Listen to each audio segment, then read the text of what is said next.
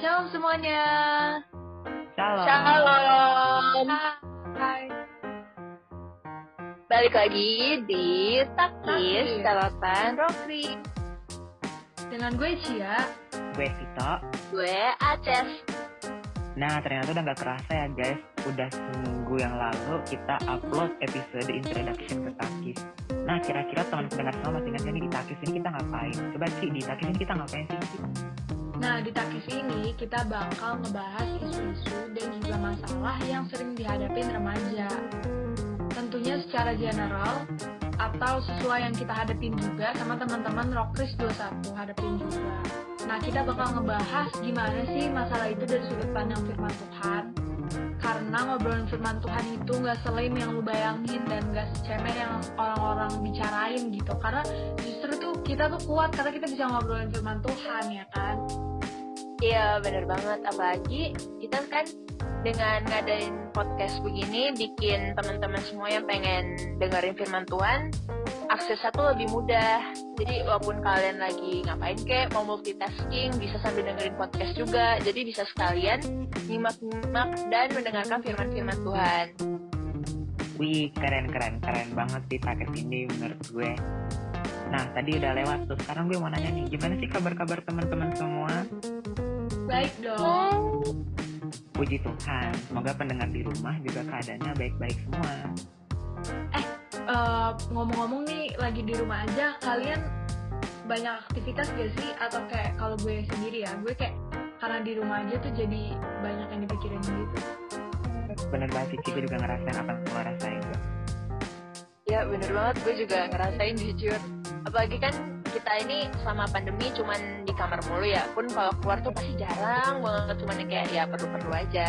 Jadi kayak setiap di kamar tuh, setiap gak ada kegiatan ya satu-satunya yang bisa dikerjain sama otak kita sendiri aja nggak sih? Jadi kayak susah banget buat nggak nanggepin-nanggepin pikiran-pikiran buruk yang muncul-muncul gitu. Iya bener apalagi kayak eh, interaksinya jadi susah gitu gak sih walaupun ya emang sih ada zoom ada discord ada line bisa teleponan kapan kapan pun di mana pun tapi eh, social interactionnya tuh lebih minim dari sebelum sebelumnya sebelum sebelum pandemi ini Nah ditambah lagi interaksi kita sama teman-teman berkurang gitu loh. Kadang kalau kita mau berbagi cerita ke orang tua atau keluarga terdekat seperti papa mama, kakak, kakak sama adik-adik, itu kadang nggak seklop sama temen. Nah lebih parahnya interaksi kita sama teman-teman tuh udah udah dilimitasi sama sosial media. Dan kadang-kadang yang kita lihat di sosial media juga malah akan memicu pikiran-pikiran negatif gitu. ya bener Iya, Dan betul. jatuhnya tuh bakal ke pikiran-pikiran buruk yang terus-terusan kita pikirin eh jadinya overthinking deh. Ya, jadi kalau gitu langsung aja untuk catatan pertama kita apa topiknya? overthinking. Ternyata nggak cuma kita bertiga doang loh yang yang mengalami overthinking ini. Setelah kita lakukan polling di Instagram @r21afc itu Instagram kita bagi teman-teman yang belum follow boleh di follow ternyata kebanyakan orang juga sedang mengalami overthinking ini karena lagi di rumah aja mungkin jadi ya hal-hal yang nggak perlu dipikirin tuh jadi terpikirkan gitu Nah, tapi sebenarnya sih menurut gue ya pribadi kita nggak bisa nyalain diri kita sendiri dan orang lain juga gitu loh kalau mereka misalnya overthinking. Sebenarnya sebagai manusia, apalagi remaja di era globalisasi abad 21 dengan internet dan social media, insecurity and rasa takut, rasa gugup itu wajar banget sih menurut gue. Ya, apalagi walaupun kita udah tahu eh, fakta kalau overthinking itu bukan sesuatu yang baik kan. Cuman tetap aja kita tuh kadang-kadang merasa kalau overthinking itu bukanlah sesuatu yang bisa kita kontrol. Apalagi kalau pas pikiran buruknya tuh udah main masuk aja gitu tanpa hentinya.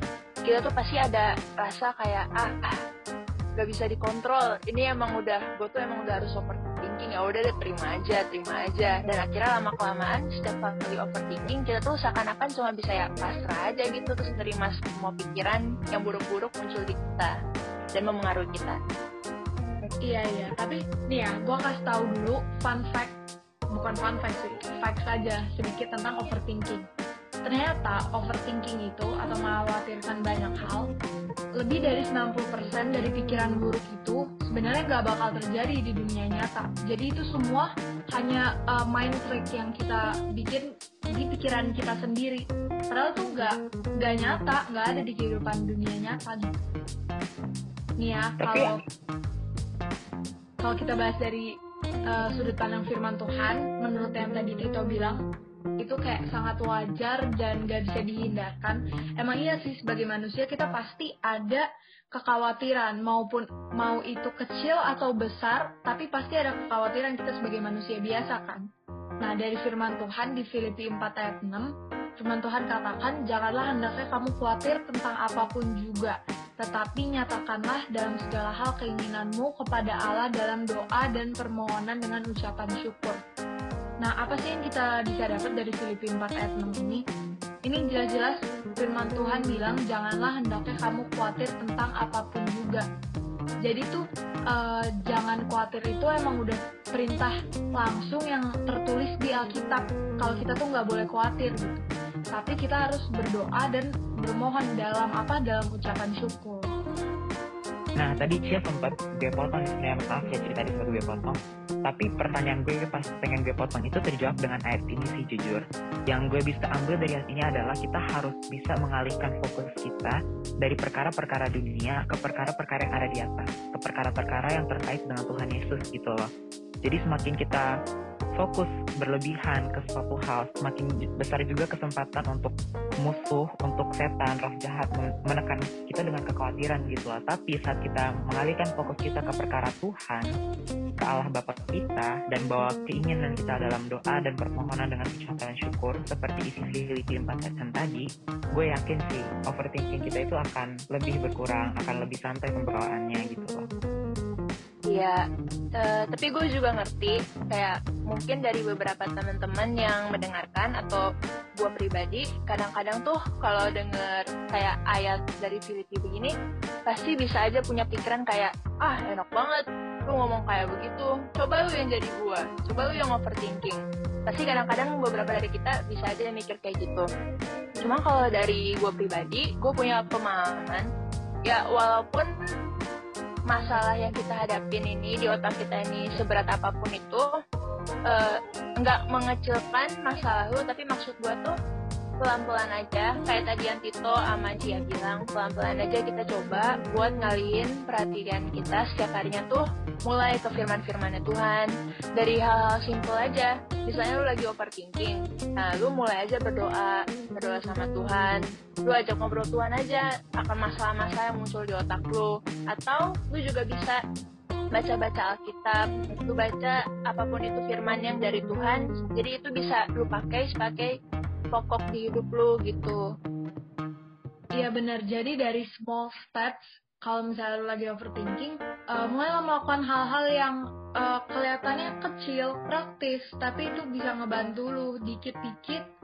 Mulai misalnya uh, lu overthinking tentang tugas lo. Kita nggak bilang kalau misalnya ah udah biarin aja gitu. Bukan berarti mengabaikan masalah yang ada, tetap masalahnya dihadapin, tapi dihadapinnya jangan dengan overthinking. Gimana caranya? Cuma melakukan hal-hal yang simple yang sedikit-sedikit mulai menyelesaikan masalah overthinking itu. Dan juga berdoa minta hikmat ke Tuhan. Gimana caranya supaya uh, bisa tenang gitu minta ketenangan dari Roh Kudus Nah ngomong-ngomong tadi soal Cia mention doa minta hikmat sama Tuhan. Nah kadang beberapa satu hal yang kita lupa sebagai remaja, remaja Kristen terlebih lagi, kita lupa kalau pentingnya berserah, pentingnya surrender. Dan berserah itu bukan asal kayak 50%, tapi harus 100%, harus all out buat Tuhan gitu loh. Kadang-kadang kita mikir, uh, contohnya gini ya, kita izinin Tuhan buat kayak Tuhan ini aspek-aspek aspek yang ini, aspek hidup aku yang ini semua boleh Tuhan ikut campurin. Tapi yang ini, aspek ini, aspek ini, aspek ini, itu nggak boleh. Itu biar urusan aku aja gitu. Kadang kita egois di beberapa hal gitu kadang di doa kita juga kita tuh kenceng banget doa soal minta keinginan kita minta sukses kita minta bla bla bla banyak macem gitu tapi kadang motivasi kita keinginan kita itu nggak sejalan dengan kemauan Tuhan jadi mungkin kita harus belajar gitu ya untuk surrender untuk meluruskan pemikiran kita dan keinginan kita sesuai dengan kehendak Tuhan. Pentingnya surrender itu guys. Ya bener banget parah bener banget. setuju, setuju. Uh, gue ya, menurut gue kenapa kita apalagi yang kayak masih remaja-remaja kayak kita begini susah banget buat surrender?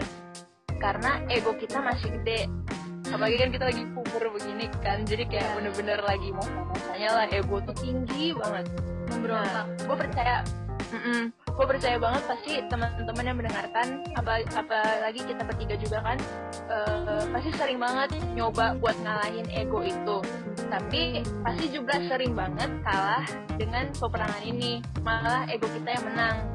Menurut gua, walaupun kita sering kalah sama ego kita begini, kita harus tetap aja jalan terus, terus aja terus berusaha untuk mementingkan Tuhan. Walaupun misalnya hari ini yang menang itu keinginan duniawi itu. Tapi besoknya tuh lu jangan sampai menyerah stop aja kayak ah besok pasti juga bakalan kalah. Ya udahlah gue nggak usah berserah sama Tuhan. Gue ini aja lah terserah kalau emang Tuhan mau berserah pasti gue tiba-tiba berserah kok. Gak gitu cara kerjanya. Kita juga harus berusaha dan terus-terusan kayak tadi yang Cia bilang minta hik- hikmat terus ke Tuhan gitu.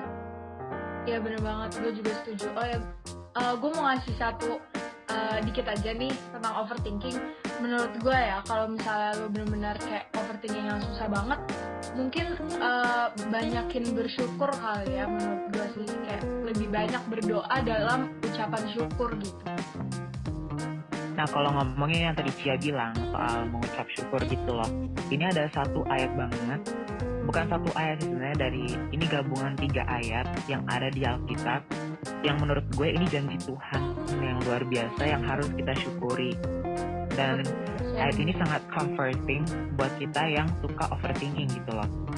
Ayatnya gue kutip dari Ibrani 13 ayat 5, Nia 31 ayat 3, dan Yeremia 29 ayat 11 kalau digabungin bunyinya jadi luar biasa indahnya guys aku sekali-kali tidak akan membiarkan engkau dan aku sekali-kali tidak akan meninggalkan engkau aku mengasihi engkau dengan kasih yang kekal rancanganku adalah rancangan damai sejahtera untuk memberikan kepadamu hari depan yang penuh harapan wih keren banget gak sih ini isi janji Tuhan yang ini guys yang bisa Iya. ambil ya dari ayat ini tuh ya kita sebagai manusia wajar kita overthinking, kita punya rasa takut, kita punya insecurities, kita ada rasa pemikiran negatif lah akan banyak hal gitu.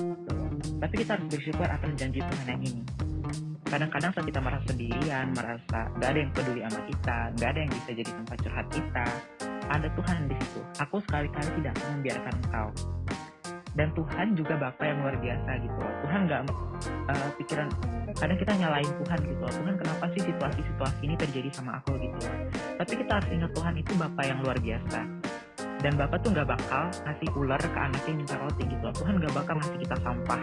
Soalnya kita deserve apa? Kita deserve emas gitu. Kita deserve gold. Di sini ditulis rancanganku, rancangan Tuhan adalah rancangan damai sejahtera untuk memberikan kepadamu hari depan yang penuh harapan.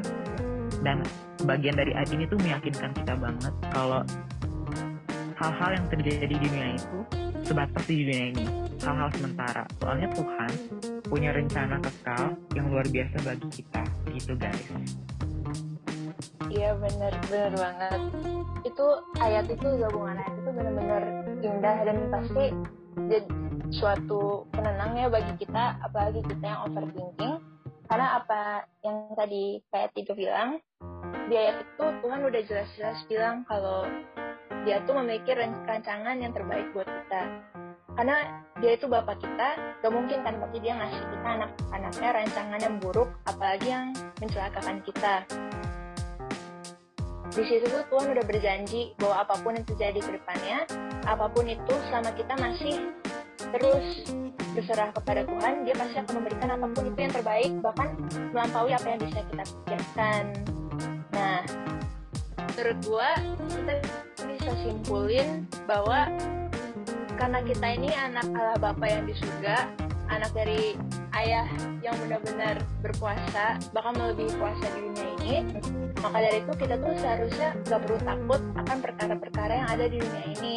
Karena kalau Tuhan kita aja sanggup bangkit dari kematian, bangkit dari sengsara yang ada, menebus dosa kita semua, apalagi masalah-masalah yang ada di otak kita ini, untuk dia tuh benar-benar kayak kecil lah, benar-benar kayak bukan apa-apa lagi. Jadi harusnya kita juga pelan-pelan bisa seperti Tuhan kita. Pelan-pelan mulai menjadi pribadi yang kuat dan selalu berserah kepada Tuhan. Oke deh kalau gitu, sekian catatan kita minggu ini.